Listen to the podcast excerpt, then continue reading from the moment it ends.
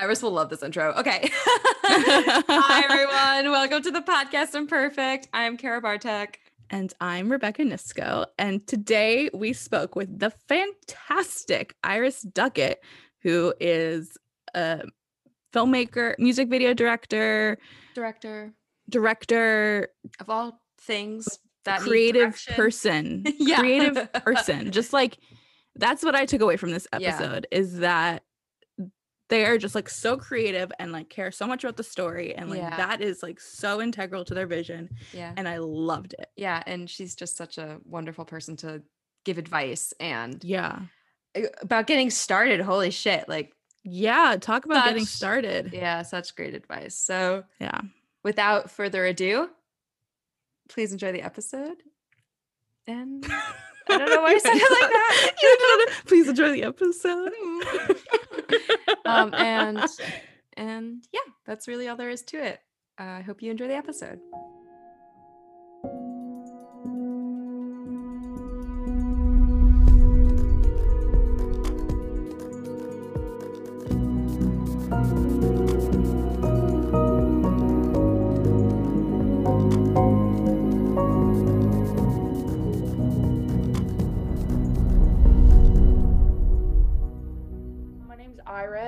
Iris, Duckett. I'm a director and a writer, and I guess like in the past I've acted, but those those days feel long ago. Not saying that they won't happen again, but they just feel far away. Yeah. Um, and I'm based in Brooklyn, and well, and also kind of like Fishkill, New York, right now, where this TV show is shooting. Which Yeah. I've never been to like suburban Fishkill upstate New York, but Yeah. Wow. the mountains are nice. Yes. yes. It's a very different scene from New York City.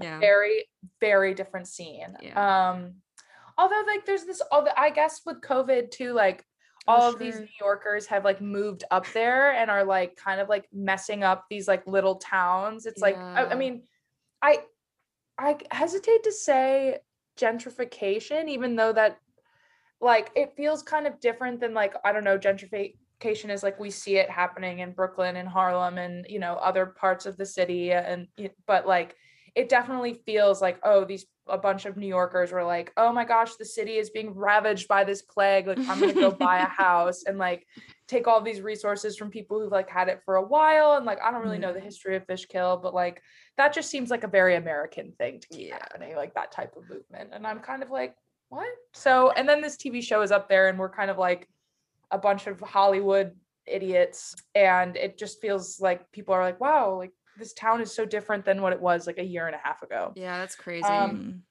that's wild stuff in a lesser extent, I, I, and and this is like such a, I don't know if this is such a weird thing to say because where Rebecca and I come from, it's very privileged. So it's not at all gentrification or anything like that. It's just, but you can feel like a, a vibe change because a lot of people who, and Wilton specifically, where we're from, is known to be a town that attracts a lot of young parents and then they leave when Yeah. their kids go to college. Mhm. So I feel like we're just back in the change of it. Like everything is like, Mhm. like I've we've lived through this one period, which is when Rebecca and I were like that was our town, how it was, and now we're getting all this like new different people. Like this cycle has like continued. It's kind of strange. It's um, kind of like a strange. different kind yeah of i guess i guess maybe when you're like oh, maybe it's part of growing up when you realize like oh the tides are always going to be turning e- even though even though that means like my my youth and my past like how i remember things is not what it once was and like yeah. maybe that's just like the growing pains i'm going through as like I don't, i'm 25 i'm turning Mhm. 26 in like a month and a half so This is maybe a good start, a good point to start with our standard question as always, which is how did you get into well, first into acting, I believe, right? But then how did you get into directing? More into like how did you get Okay. Okay. Well, this is like a kind of a fun, cute story. So, like, I don't know what drew me to the theater. Maybe I was like secretly born in a dumpster outside of like an experimental performance art space, or like I've just always been gay and needing to yell about it. So I ended up in the theater um in like middle school. Like it was the first time I ever like took initiative with my like life as I told my mom and dad I was like I I need to go to theater camp and they were like luckily we had the resources and they were like down to send me to this like weird camp where like I don't know, someone who was probably like my age now was just like nursing their BFA, re- like finished it, realized like, oh shit, like the world is r- really tough Yeah. for BFAs Yeah. um in theater and but my little 13 year old gay ass is like oh hell yeah like this is the life um and like I was really enamored with acting. It was was really fun for me. I was really joyful. And like I think a big part of it too was like I had always been looking for a community as a kid. Like I didn't really fit in with like honestly like I look at them now and I call them the straight girls because like they were just a little like I don't know, hetero. And I, Yeah. I've just never been that. Like, I think I, so much of my discomfort as a kid was like not having the words to describe who I was yeah. and just always feeling like this weird little alien in like suburban Chicago or, you know, the suburbs outside of Chicago.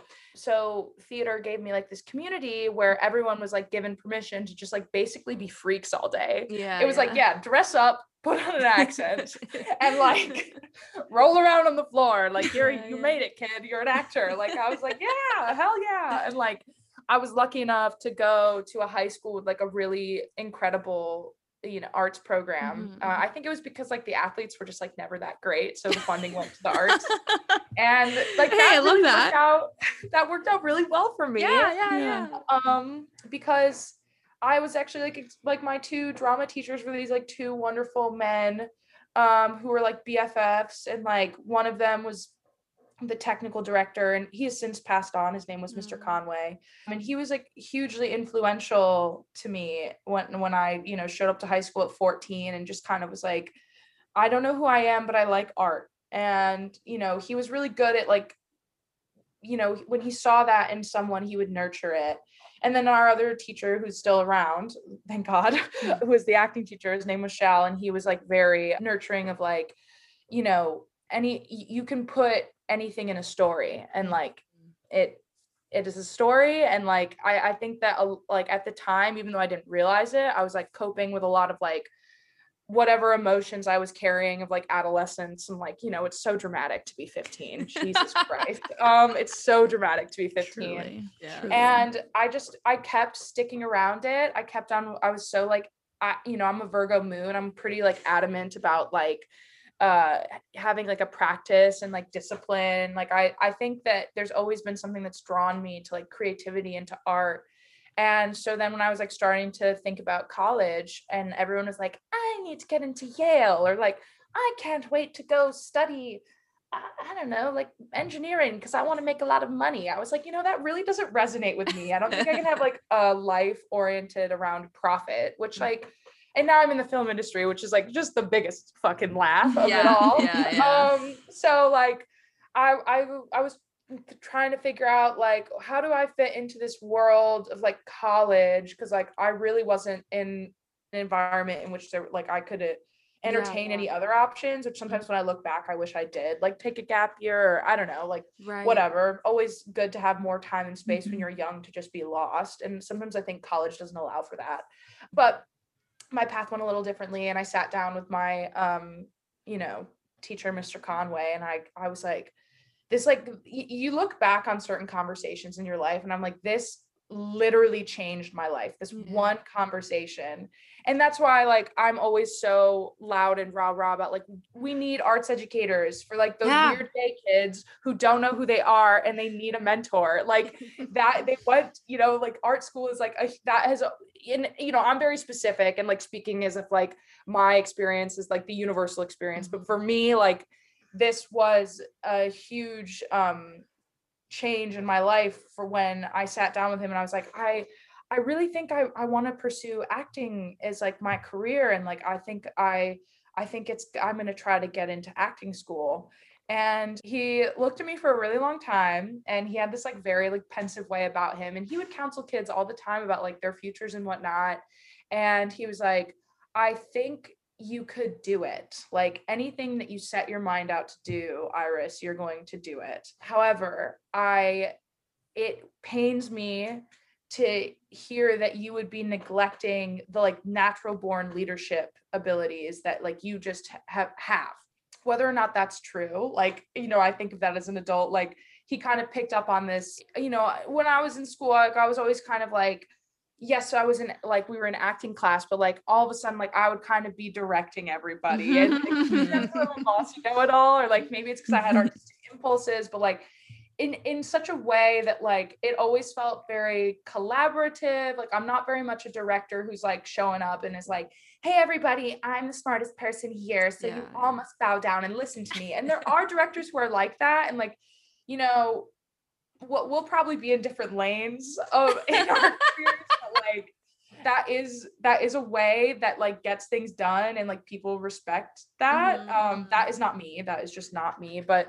i've always you know wanted to foster more of like i guess horizontal leadership type room where it's like a collective type of leading and so i've i've i've kind of had a knack for that since i was in high school and i think it was because of like group projects and i was always sick of being like the one that was like all right well i guess i'll be the only one to stay up and do this project i was like no i'm Right. a way to engage everybody because i'm not doing everybody else's homework I have this theory that everyone on this show was that kid. Everyone we've had on this show was the kid that did the group project for everybody else. like, yeah 1000 one and i bet that like if any like somewhere down the line there's gonna be like someone listening to this podcast where i went to high school who was like no that one time it was me and iris did nothing um so Exposed. sorry if that happened you know we all had that bad week where we were like i can't do school anymore i'm an overachiever help and so yeah i had a conversation with my drama teacher and he was like i think you should maybe consider looking into some directing programs or maybe some Mhm. programs that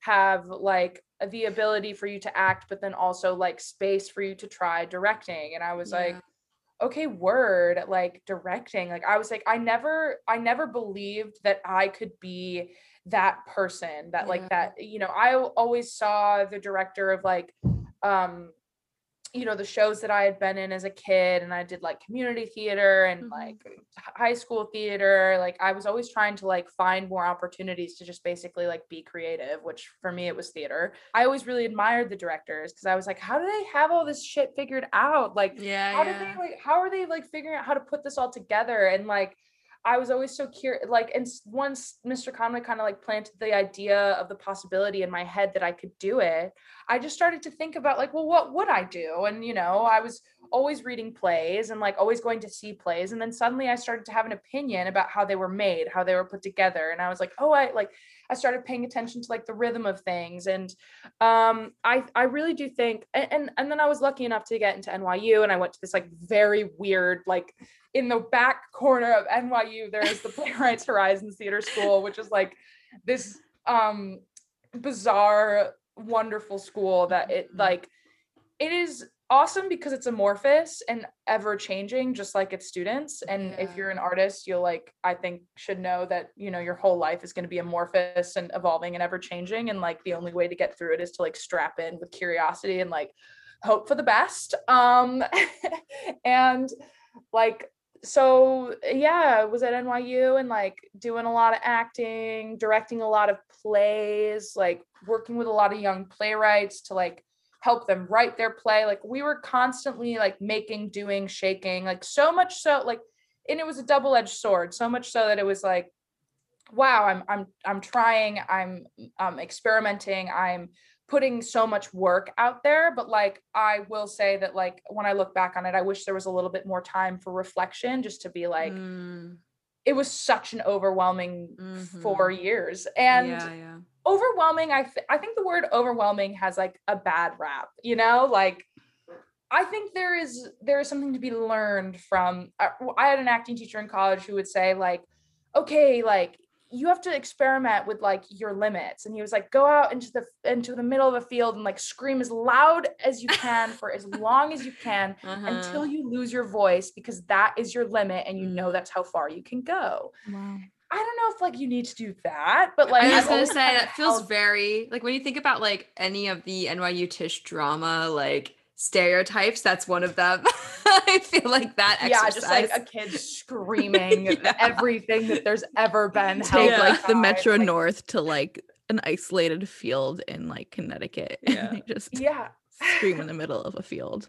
Do it. I mean, go find out where your limits are. Um I and I I you know, I never did that. Um mhm. but I've always kind of held on to that like, you know, there were some again, like little weird moments in my life that I, at the time I was like, "Oh, I had no idea that this was I was going to hold on to this like little diamond in the rough." But yeah, so I then graduated in 2018 and then was really lost and really broke and um working in the theater and like I kept on getting told like nothing's going to happen for you as a theater director for like the next fif- 10 to 15 years.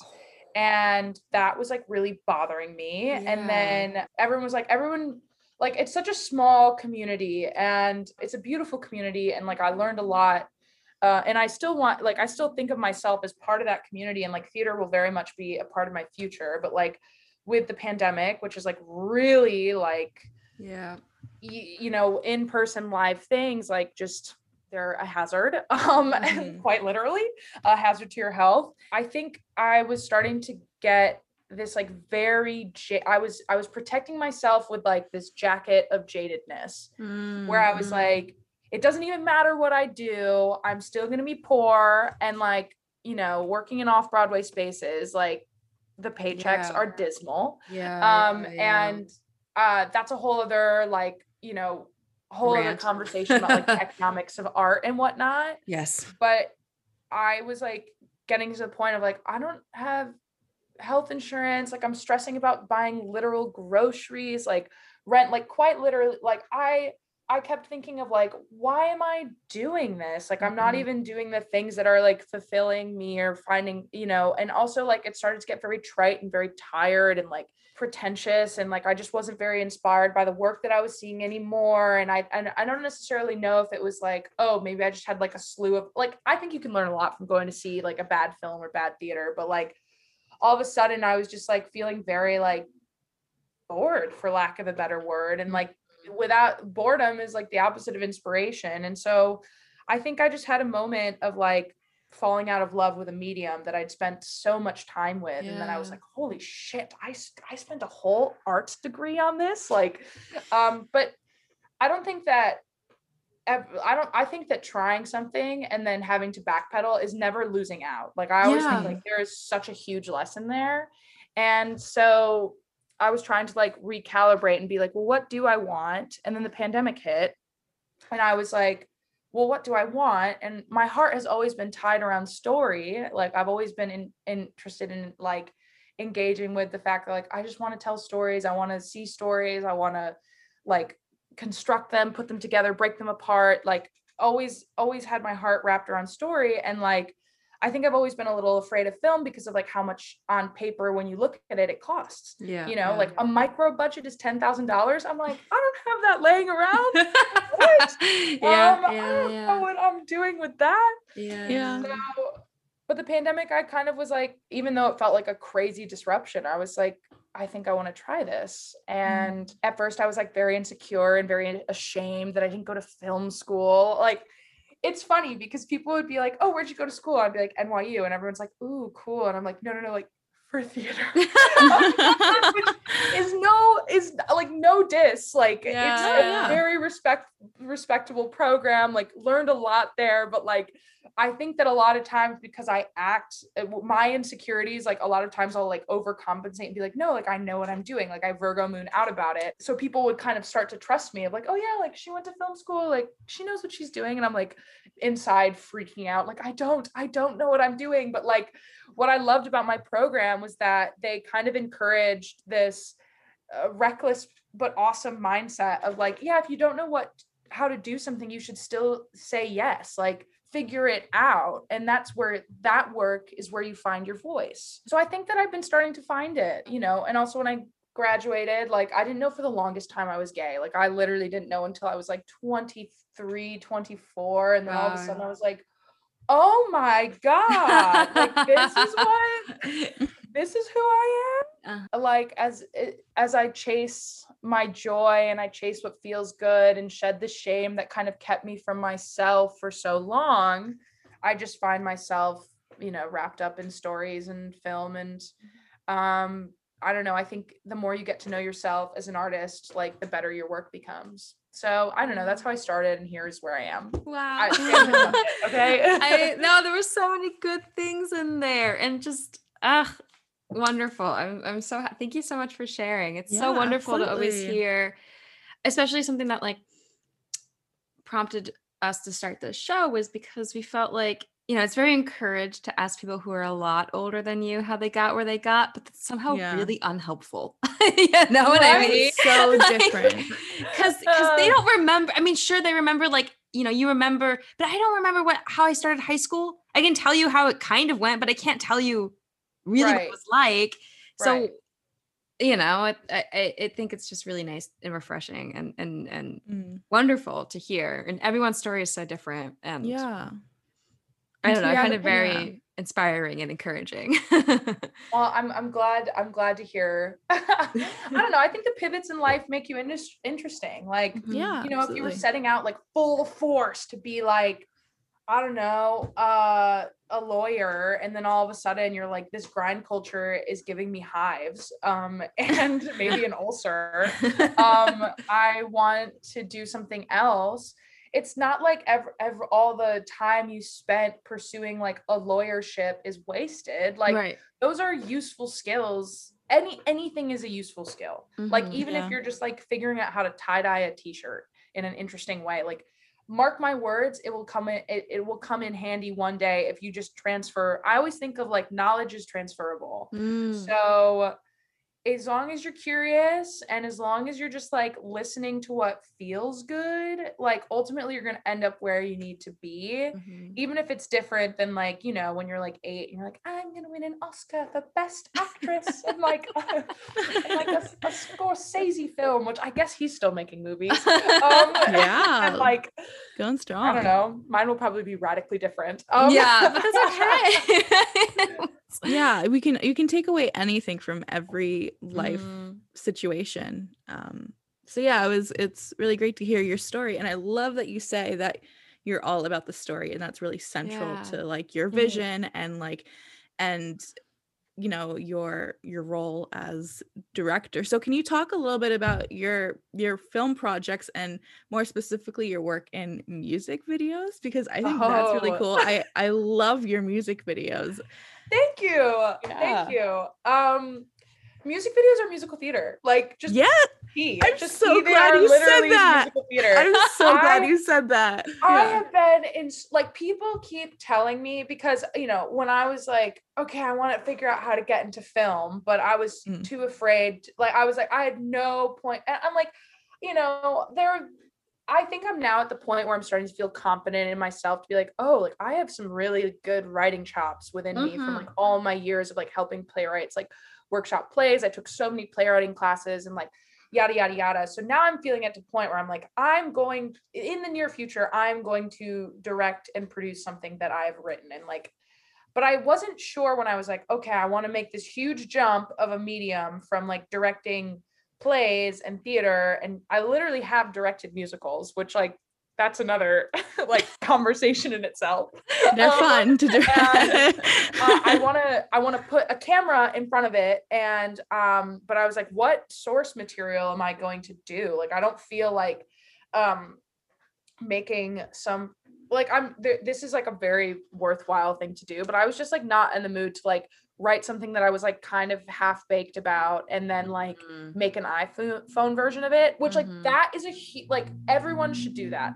I should do it. I know I have to, but like I was like too vain to be like e- embracing the beginnerness of it. So I was like, okay, well, what if I rode the coattails of someone else I knew? And um like when I when I was first starting out after school, I was working in restaurants and like I was meeting all of these like incredible musicians and like um it was nice because I was like breaking out of the NYU bubble and like making new friends in different different spheres. But like what always connected me to other people is that I could like I can talk about art until the day is done. Like Mhm. if if you run into me at a party and you're an artist, like we there will like we will be on the fire escape, like just getting existential about it. Like so I had built all these friendships with people that I really admired and like was like, wow, there's such like you have such a beautiful like vision and voice and like it kind of took the pressure off of me to be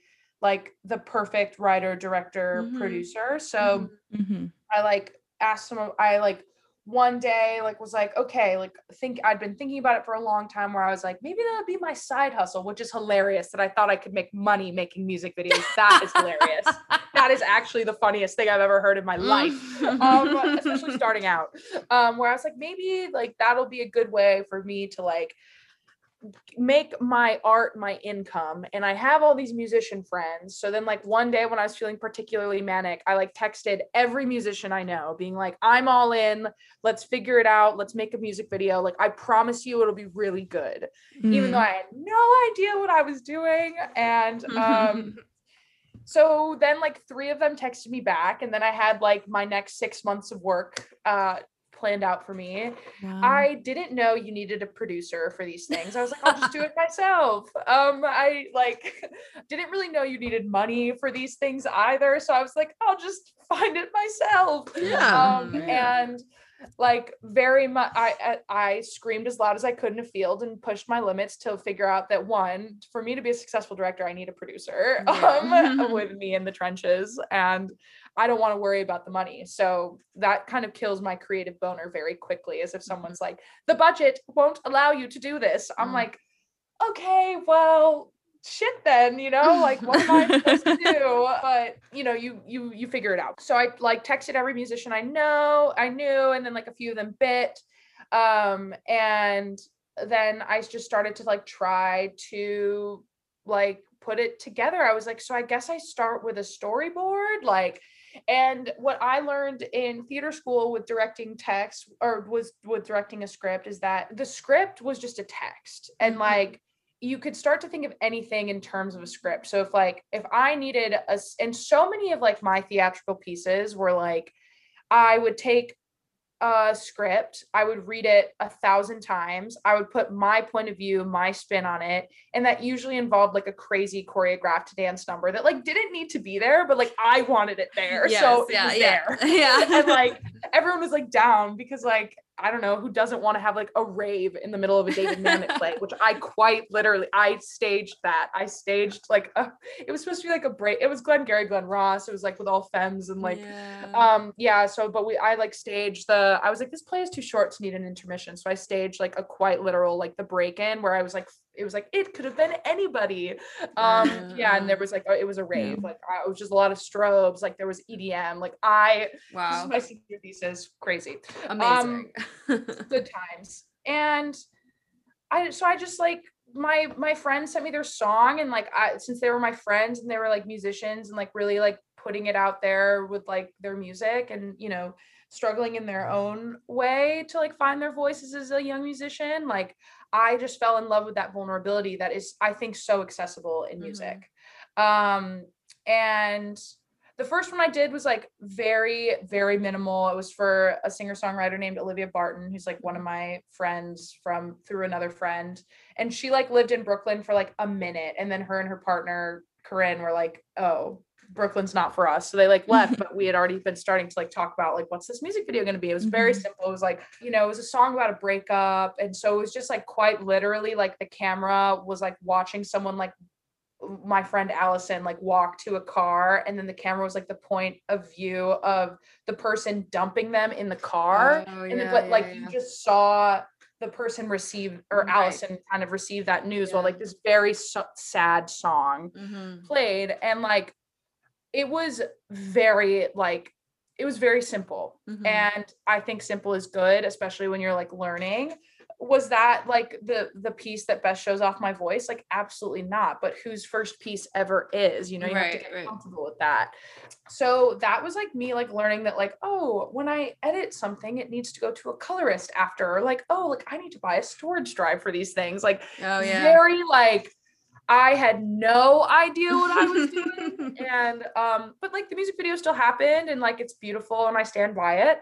And then my second one was with Olivia's partner Cor- Corinne, who is more of like a pop, um, like pop vibe and they're queer i'm queer it was a like a love song about like the first feelings that you get of like you know, feeling lovey. This video is like not, it was like released and now it's not released. And like musicians also have all of this like their Yeah. own headaches of like representation labels, you know, sometimes Yeah. like things go out, then they go, they go, they leave the internet, then they Yeah. come back on it. So like we're kind of in the middle of like a re-release. Sure, Um, sure.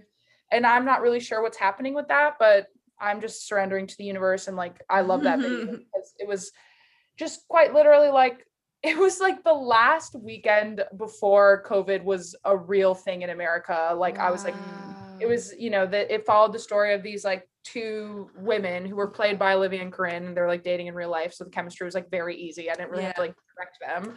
They were just kind of like showed up. Like they could like look at each other and everyone knew what they were feeling inside, you know? And that's Yeah, like a yeah, beautiful yeah. thing that like you're for I don't know. I don't know if I could do that with my partner. Like I feel like we both be like shy and be like, I don't know how to show how we are with like other people in front of a camera. Um, they were like, they were great. And, um, you know, it was just like them meeting at a party and like, uh, I didn't know what I was doing again. Like every, every project I take on, I'm like, I don't know what I'm doing, but I just know what I do know how to do is to like commit to figuring it out Mhm. of like what I'm going to constantly ask a lot of questions. Um, and then a lot of my work is like very intuitive and I just like my pre-production process is like I read uh the script, which in this case would be the lyrics or listening to the song like just a disgusting amount of times. And like while I do that, it's kind of meditative because um I will kind of get into this like sunken place with it where it's just like the the the like the rhythm of my brain is like whatever this song is and then I'll get hit with these like images that then become like the centerpiece of what the thing is going to be. And Mhm. so when I first started out doing it it would take me like a really long time to get a storyboard together cuz I was like I wasn't sure how much time I needed to get that done but like now as I've done a couple more of them I'm like oh no I just like need to take like a day listen to the song and then like write down everything that comes to me. And then usually by the end of that I look back at my notes and I'm like okay so there's like there, I can string this together. I like find yeah, yeah. the thematic things are that I'm interested in. And like then also like there's just- I'm I have this like muscle memory of like I was in so many musicals. I Mhm. directed so many musicals. Like I just like musical theater is like it is a part of me which when you think of music videos they they're just it is like it is just that big opening number for this one yeah. musician of this one song that they're doing and you can do anything with them like Mhm. music videos quite literally do not make sense like most of the time and then but like what's exciting to me is like the most impactful ones are ones that are like deeply emotionally significant and like are Mhm. tied to the song and like this you know like the one that pops to my head is like or like some of the most like iconic music videos in my book are like this is america with childish Right. gambino or like of course. that you know that is a piece of art that like yeah. you know mm-hmm. you can't deny like the cultural commentary that is just like spewing from every corner of that and it's like so smart and so well done and like i get very inspired when i see like when when when someone has like 3 minutes and they can pull that off like damn what artistry. And like there's a lot of musical theater that's like that. I don't really have a tolerance for it anymore. I feel like sometimes you know when you're a kid and you like ate something like every day for like three Yeah. years and then as an adult you're like i can never eat it again yeah. like that is how I feel about musical theater. Mhm. I'm like, people are like, let's like, i don't know. I was in theater school, so like my friends would always be like, let's like have a Hamilton like listening party. I'd be like, I want to die. I can't do this anymore. I don't want to listen to it anymore. I can acknowledge that it's like art, like technically incredible and like artistically like a masterpiece, but like it makes me sick to my stomach. I can't see jazz hands. I don't want to talk about Fosse anymore. Like, Oh no my more gosh. Rodgers and Hammerstein, cancel it. yeah. So yeah. I think um uh that like rejection of the medium paired with like oh but it's like all I know Mhm. um is how I got to music videos. I love that.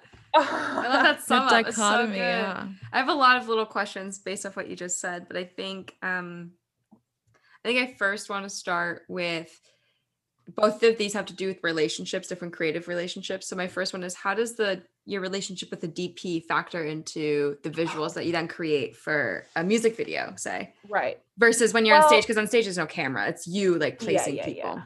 Yeah. Well, I think of like okay, well, let me just preface this right now that DPs are always smarter than the director. Period. period. Period.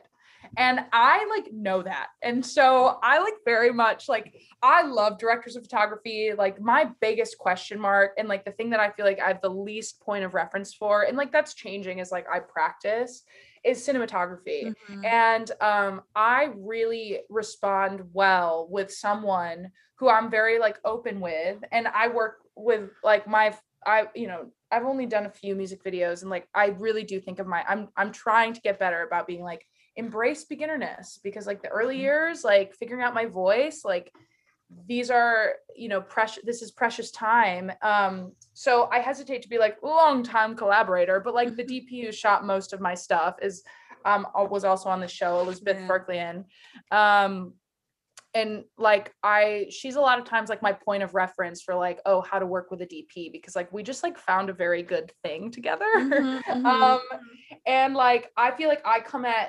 directing from like a very emotional place a Mhm. very like visceral place. Like i'm trying to kind of like kink out the the story. And then in that i like go to my dp and i'm like hello you are smarter than me. Um and they usually like that. Um Yeah, yeah, and i'm like you are smarter than me. These are the things that like I, with my intuition i've been hit with this is like what i'm wanting to articulate. Like i'll be like here's a like kind of like a spoken rough draft of like what i see this happening to be. And then i like need to hear what their spin is on it. Like i'm like how would you frame this up? Like what are you like what how would you quite literally compose the images? Because Mhm, that's where i feel kind of stuck with. Mhm. so I'm always gonna like, but then there are other times where I'm like, this image is like, it is a 360 pan, and like they- they're at the center of it, and like I want it to be timed out perfectly with the music. Like there are I wonder what music video you're talking about there. Kara, did you idea? Um, yeah. Well, I feel like the more the the further that I like every project, I get more specific about Mhm. how I'm seeing it, what I want, Yeah, yeah. and that's a good thing because it like that DPs also like that too, where they're like, "Oh, hee hee, you know what you want. That's awesome. Yeah, like, let's yeah, yeah. it." Um, but I really, I think the best uh, director DP relationships are like deeply collaborative, and Mhm. like, um, I think that I I come at it with like, oh, feeling, feeling, feeling. And DP is like visual, visual, visual. And then I'm like, okay, visual feeling. And they're like, ah, feeling visual. And I'm like, okay, like we're we're cooking, we're we're stirring this cauldron of witches brew. Um and like with theater, it is a little bit different because I with a DP, I very much like lean on like a DP and a producer are usually like the people and the AD, but like in a different way. Right, are right, the right. people that I'm like, okay, like how am I gonna like birth this vision that's in my head and Yeah. just like a jumble of feelings. And in theater, those lifelines are there. They're just different. They're like your Mhm. lighting designer, your setting, your scenic designer, um, the costume designer. Like I always kind of think as directing and story as like this big puzzle piece. And like Yeah. as the medium changes, like you just have different people who are in charge of like certain things in the story that are being articulated Yeah. okay yeah. so the dp is in charge of like okay how are how is the cinematography articulating like the core of this story Mhm. and so then like what i like about directing is that like i'm an air sign i want to touch all of it um so i like have the people that are like and you know even actors like they're specifically uh we don't i in film there's not really a term for this but in theater someone like someone who is in a, a dramaturg is someone who's like kind of like uh right hand to the director and not every show has one and it's like very hard to define what they are but like ultimately i see them as like architects of structure on the story of like they'll push the Mhm. playwright of like okay like if we're gonna abide by the rules of the hero's journey um, Mm, like mm, your moment your inciting incident is weak here and like it needs to be Mm. fattened up or something like that mhm, mhm. um so i think of actors as dramaturgs of certain characters and like you know i want actors to come to work with like ideas about their role and i like i think i, I think the best collaborations are like you know ones that aren't afraid to challenge each other yeah. um i i like it's such a weird line because like i want to have like a very collaborative horizontal uh you know room and that means that like there needs to be enough time and space for everyone to kind of like say their piece and like kind of get their hands in it And then film is so frustrating because it's like time is literally money. And so there's all these hierarchies in place to make it as efficient and i.e. as capitalist as Yeah. possible. Yeah. And then I'm like, but the process is getting messed up because of that. Because. I would like it if we could take the time for this actor to like us uh, you know, voice a point of view that maybe I didn't see in a blind spot or because they're like literally sitting specifically like I won't lie, like yes, I get very in depth with like the text and whatnot, but like, am I doing what an actor does for each individual character? Absolutely not. There ain't no time for that. Um, so like I want everybody who's focused on like the the moving parts of it all, like I feel like I'm just kind of like plugging it all into a switchboard of like, okay, so like it goes here and then there and then there. And so like I like my collaborators to be like, what if it went there? And then it like kind of re uh calibrates the whole piece. yeah, yeah. Um so the I don't know, we were talking about DPs, like yeah, I don't know. I, No, I, I- no, I think you answered my question. No, I think Yeah, you no, it. got it. Totally. Um, and then my, my second question kind of was you've talked a lot about having to be a director and a producer for your early work. So like Mhm. what is to you what is that relationship when you do have a producer and how does a producer help you shape your vision or how do you like to work with a producer? Yes. Okay. Well, one, God bless producers. Um, I like. I always like kind of start when people are like, "Oh, how do you like collaborate?" I always just like.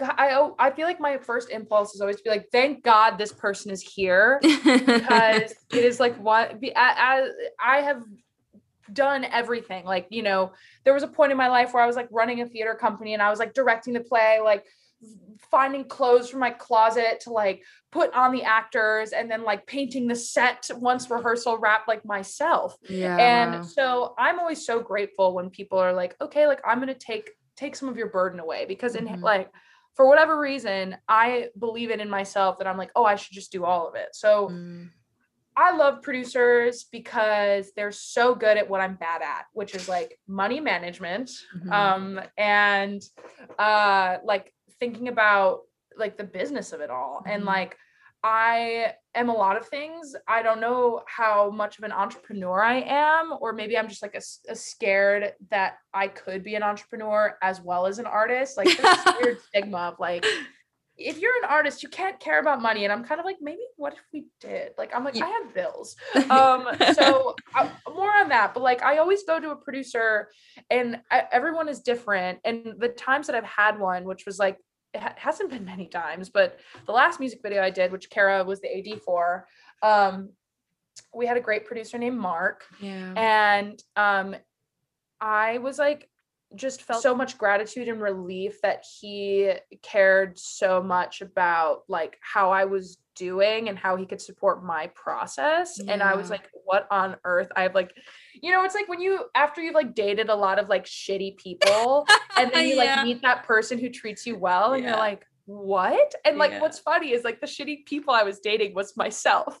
And so it kind of made me realize like oh, oh i like can't do it all on my own. Mhm, and that that project was like so um healing and helpful for me because i kind of realized like oh this is like what actually a director does it was like the first time that like that project kind of fell in my lap in like this like amazing way that like sometimes you know I kept on being like, wow, I feel so lucky because like something happened where another director had to step away from the project. And then like through word of mouth, I was the next one up to bat. Like I don't have an agent, I don't have a manager. If anybody's listening who needs a young queer writer director, I could be on your roster.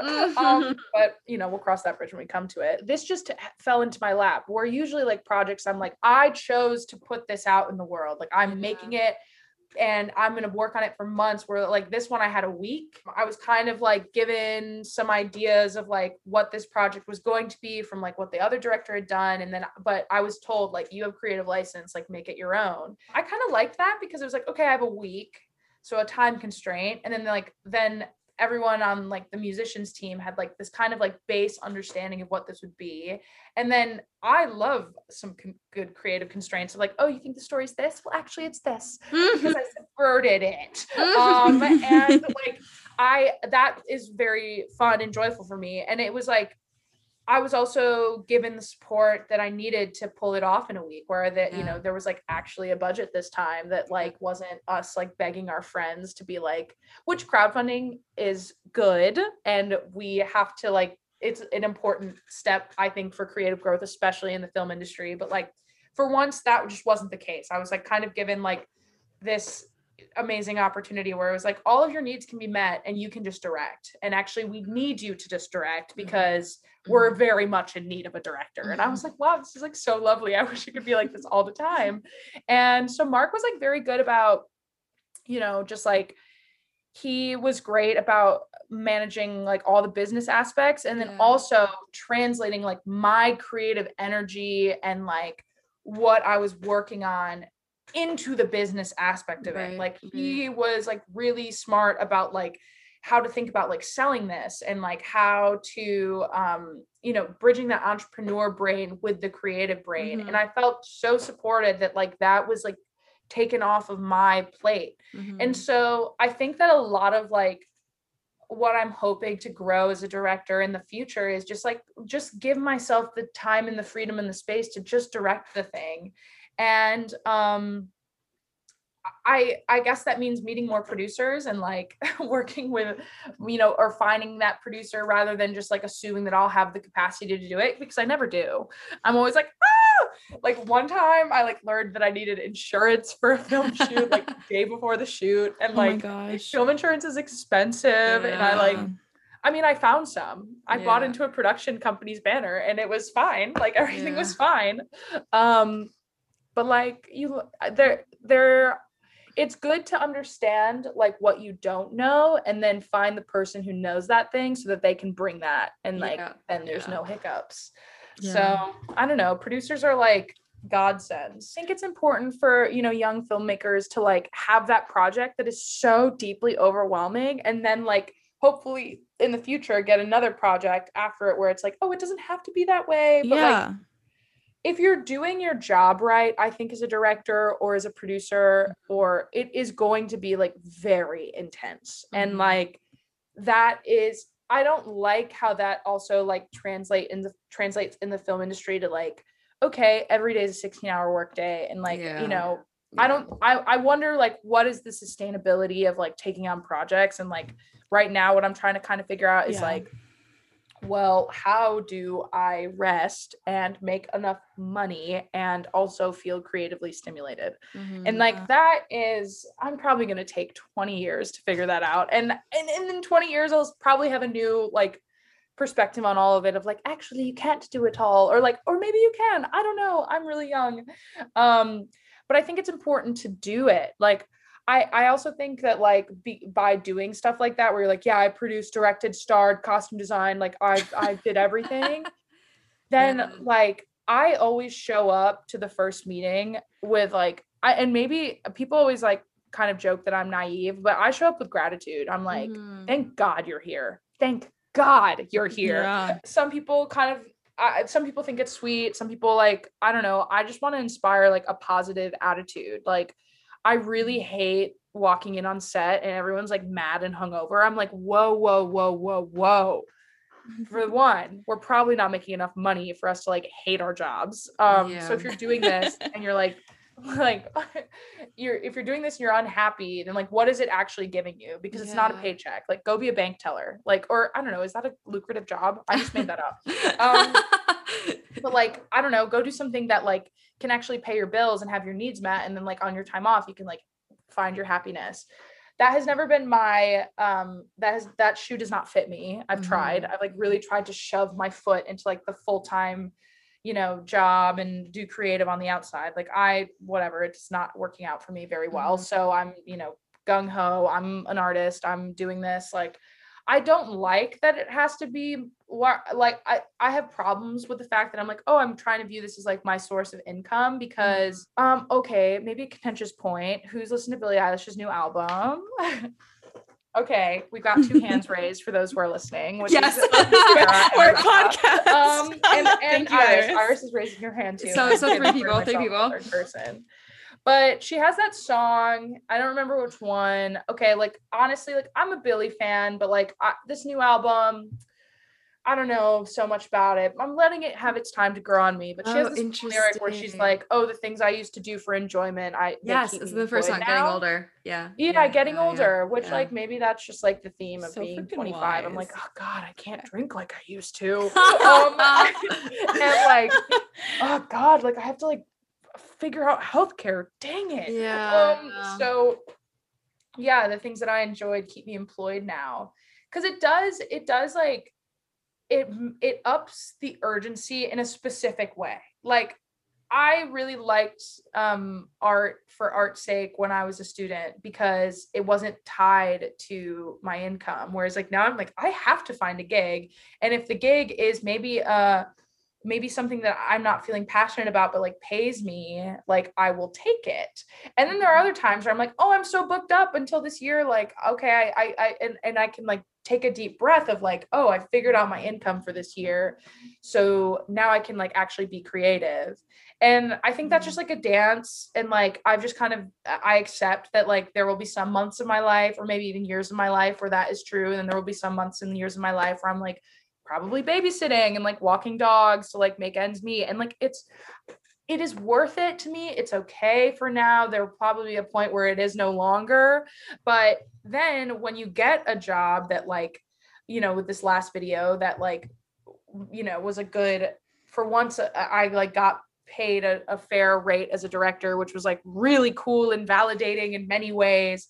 But then the pressure was on where I was like, oh, I like have to deliver. This isn't just like me trying to figure out my creative voice anymore. yeah. Um, it is I, I have a client yeah. and I signed a contract.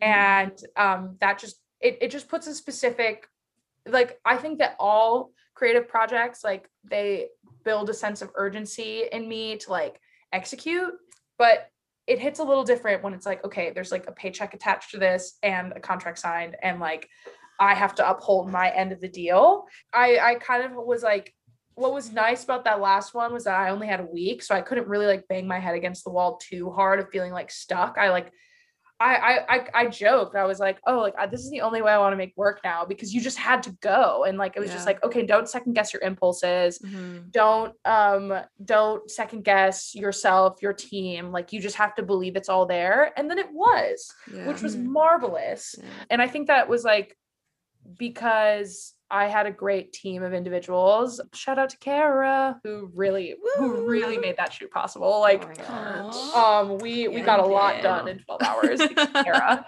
um But it was so, And- but, but you, what you were saying, like you had the vision down, you and Elizabeth had everything figured out. Like there was no, it was just a matter of encouraging to continue working. You know what I mean? It wasn't. yes yes that that makes me feel thank you for saying that makes me feel good to hear that Yeah, yeah. um but i i think that like i am just trying to figure out like how do you keep the joy alive when there's like Mhm. constantly so much pressure and i think that's like everyone always is like oh my gosh like i'm adulting now or like adulthood or like growing up and like ah bills and i am like yeah so real that is so real and like you have to take time and space to like figure that out but Yeah. i again don't want to put on my jacket of jadedness which i've like tried to take to salvation army so many times and or not salvation army they're like i don't know transphobic so like we don't fuck with salvation army no. um but we do take you know our coat of jadedness to um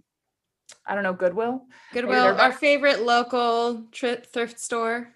Yeah.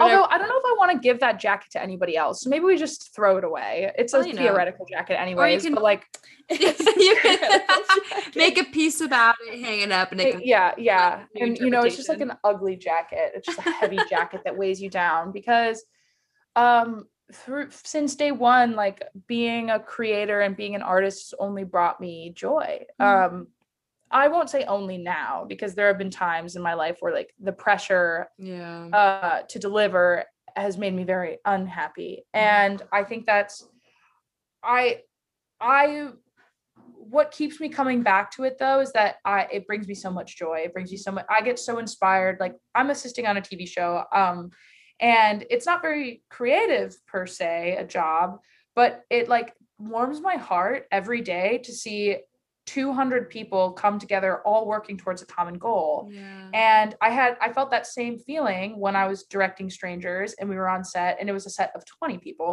Mhm. um but to see everyone coming together towards a shared goal like and and then i got like really emotional being like and it's my vision behind this. And then like and it's this musician's voice and like she's breaking out and doing something different and like everyone is here on the same team to do that. And even though like there's that pressure that's like oh my gosh we have to get this done. We have 12 hours. Like i i just have to remember when i'm feeling jaded when i'm feeling negative because there's real life shit that you have to figure out is like being a young creator and like just trying to get your voice out there is like this ultimately brings me joy. Yeah. and the day that i'm like you know so unhappy and just have like fallen out of love with it like okay it's time to move on. I don't know what's next. Maybe i'll be a lawyer. I don't know. Um, but it I, I just I, I just keep on trying to seek out the joy like Mhm. what makes me curious because that's usually where the joy is and like leaning into that. And um i don't know that's my leadership style. Woo! That's I tangent ducking over here. I'm just no, I love no, that. it It was was- you hit on like so many important things because we Yeah. have we you are our 16th interview, I believe, of our show. And at, at some point it's I think every artist our age especially struggles with this is balancing, you know, having to pay the pill pay the pills. pay the pills. Pay the pills, which medical, uh, Which also sometimes that- you that might- Freudian that slip, pay the I don't want to get bills, into it. have that like creative fulfillment of like doing your job and also finding you know personal projects too that you might want to do just like finding that balance is um can be really really difficult so thank you for your honesty and for just like you know giving us a little bit of like insight onto your experience um This has been just such an amazing Yeah. conversation. I can't believe an hour's already like come and gone. Dang, yeah dang. I'm like, I could go for five more. Yeah. The audience would be so bored.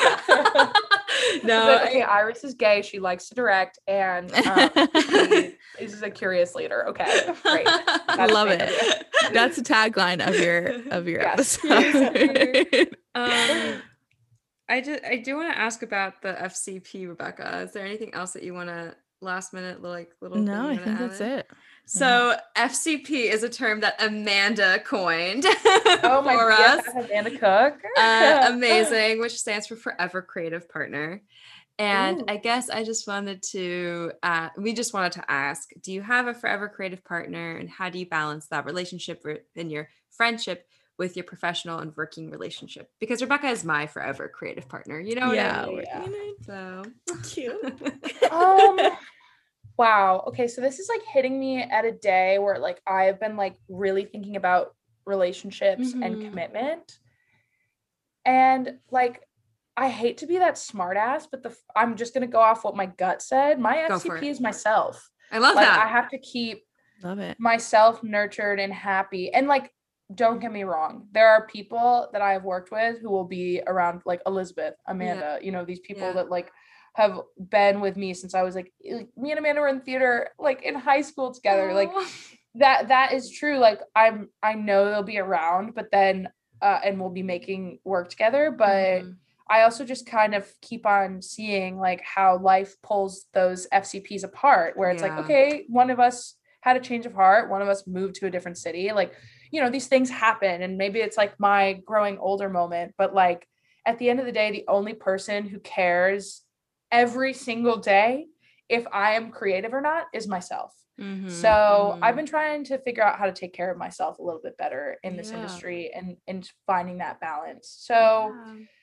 you know what? My therapist would be proud of me, and I'm going to send her this episode because that was me advocating for myself. Everybody, honestly yeah go you It's a- on but it, I, I love amazing I don't think it's a smart aleck way of answering No, that no, question. Like. I think it's genuinely such a because it is so important to to take care of oneself, especially as an artist. Like because it's right? very easy to sidestep and make a lot of sacrifices in order to make your vision heard, make your voice heard, Right. do the work that you want to do. So I don't know. Right, or like you know, with film and stuff, like you could be working on a project for years, and like maybe in that those years, like the project that you had a very strong intention with when you began, like is very different by the end, Mhm. and maybe the work because of how the process was like drawn out doesn't necessarily reflect that.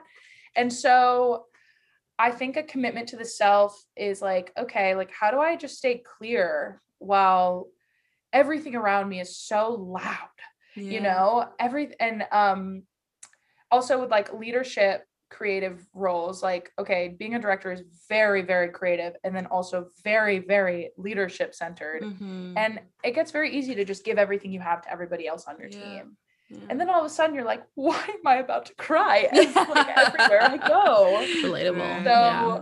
i want to figure out a way to not do that every single Mhm. time and i would like to figure out a way to like just honor what my vision is and do that with integrity so i'm focusing on myself for now but like i love the fcp yeah. but i'm afraid of commitment so i can't give you an external name myself i'm But like I i'm respect that. literally stuck with me so I- also acknowledge that like pe- pe- different people are different right like different Right. strokes for different folks and it's like i love Yeah. that, that i love i love your answer so thank you for sharing yeah of course Yeah. i uh yeah thank you just for being so like open and just sharing your story it's been so amazing to like hear like of course i'm how you got to where you are and you, yeah I, I think your work is amazing i'm so glad we got to Oh, talk to you you so much yeah that means a lot to me. Um, I hope to be directing again soon, but you know, you will I'm be just- there's no I, I, just will know. Yeah. Just like big question mark of like when, what, who, where, how. Mhm. Um, but I've been writing, and who knows what will come of that next. So stay it's tuned been. I'm really glad to see you, Kara, and it's really nice to meet you, Rebecca. Like, thank you so much yeah for so having me nice yeah. Um, So and before- entertaining my vanity. oh no no no not not at all it, it this has been so great um before we have you sign off could you please say your name and where we can find you on all things social Oh hell yeah. Okay, so my name is Iris Dukatt. Um, it is my last name is not how you would think to spell it. It's spelled D U K A T T. Um, and then my website is that needs to be updated. it's called www.irisdirects.com.